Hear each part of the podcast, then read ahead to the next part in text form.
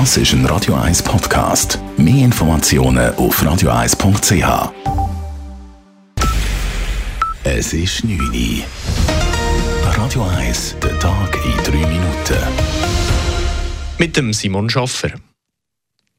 Der emeritierte Papst Benedikt XVI. hat zugegeben, bei einer Stellungnahme für ein Missbrauchsgutachten des Erzbistums München eine falsche Aussage gemacht zu haben.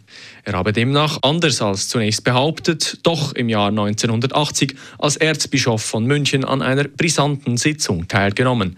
Bei dieser Sitzung waren auch Missbrauchsfälle besprochen worden. Deutschland-Korrespondent Uli Reitinger berichtet. In der Sitzung wurde entschieden, dass ein pädophiler Priester aus Essen in das Erzbistum München übernommen und wieder in der Seelsorge eingesetzt werden soll. Die Gutachter hatten schon letzte Woche bei der Vorstellung ihrer Untersuchungen gesagt, es gibt ein Protokoll dieser Sitzung und demnach ist es nahezu unmöglich, dass Benedikt, damals Erzbischof Ratzinger, nicht mit dabei war. Es ist also ein Zugeständnis, um das Ratzinger nicht drumherum kommt, wenn er nicht alle Glaubwürdigkeit verspielen will. Uli Rattinger, Berlin. Das neue Gutachten wirft dem ehemaligen Papst das Fehlverhalten in insgesamt vier Fällen vor. Nach einem Amoklauf an der Universität Heidelberg sind mehrere Personen, zum Teil tödlich, verletzt worden. Der Angriff ereignete sich heute Nachmittag nördlich von Stuttgart auf dem Campus der Universität Heidelberg. Der Täter trug mehrere Schusswaffen auf sich. Es handelt sich dabei um einen 18-jährigen Studenten. Er hat mindestens vier Personen verletzt und sich danach selbst getötet. Die NATO verstärkt ihre militärische Präsenz im Osten Europas. Das Militärbündnis schickt dafür zusätzliche Kriegsschiffe und Kampfjets in die Region. NATO-Generalsekretär Jens Stoltenberg erklärte vor den Medien, dieser Schritt erfolge auf den russischen Truppenzusammenzug an der ukrainischen Grenze. Die NATO werde notwendige Schritte unternehmen, um ihre Verbündeten zu schützen. Der Whistleblower Julian Assange darf nun doch Berufung einlegen gegen seine Auslieferung an die USA. Das hat das Hohe Gericht in London heute mitgeteilt. Der Gründer der Enthüllungsplattform Wikileaks hat im Rechtsstreit um seine Auslieferung aus England noch eine weitere Chance. Zuvor hatte es danach ausgesehen, als würde Assange definitiv ausgeliefert. Nun wird er mit aller Wahrscheinlichkeit Berufung einlegen. Die USA wollen seit Jahren, dass Julian Assange an sie ausgeliefert wird. Sie werfen ihm Spionage vor.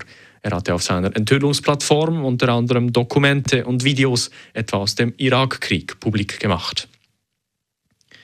Wegen einem Datenleck bei der SBB gelangte ein IT-Experte an tausende Daten von Swisspass-Kundinnen und Kunden. Gemäß SRF sind eine halbe Million Reisende des gesamten Swisspass-Verbunds betroffen.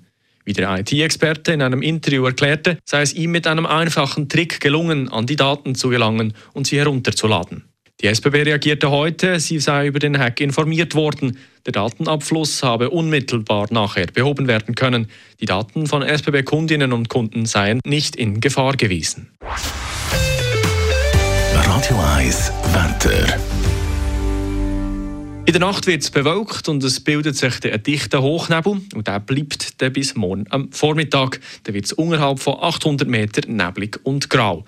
Am Nachmittagmorgen kann sich das zum Teil wieder auflösen und es kann teilweise zur Sonne kommen, besonders in der Höhe. Die Temperaturen erreichen morgen 2 bis 4 Grad.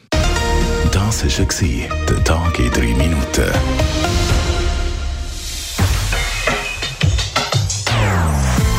Non-Stop-Musik auf Radio 1. Die besten Songs von allen Zeiten. Non-Stop. Radio 1.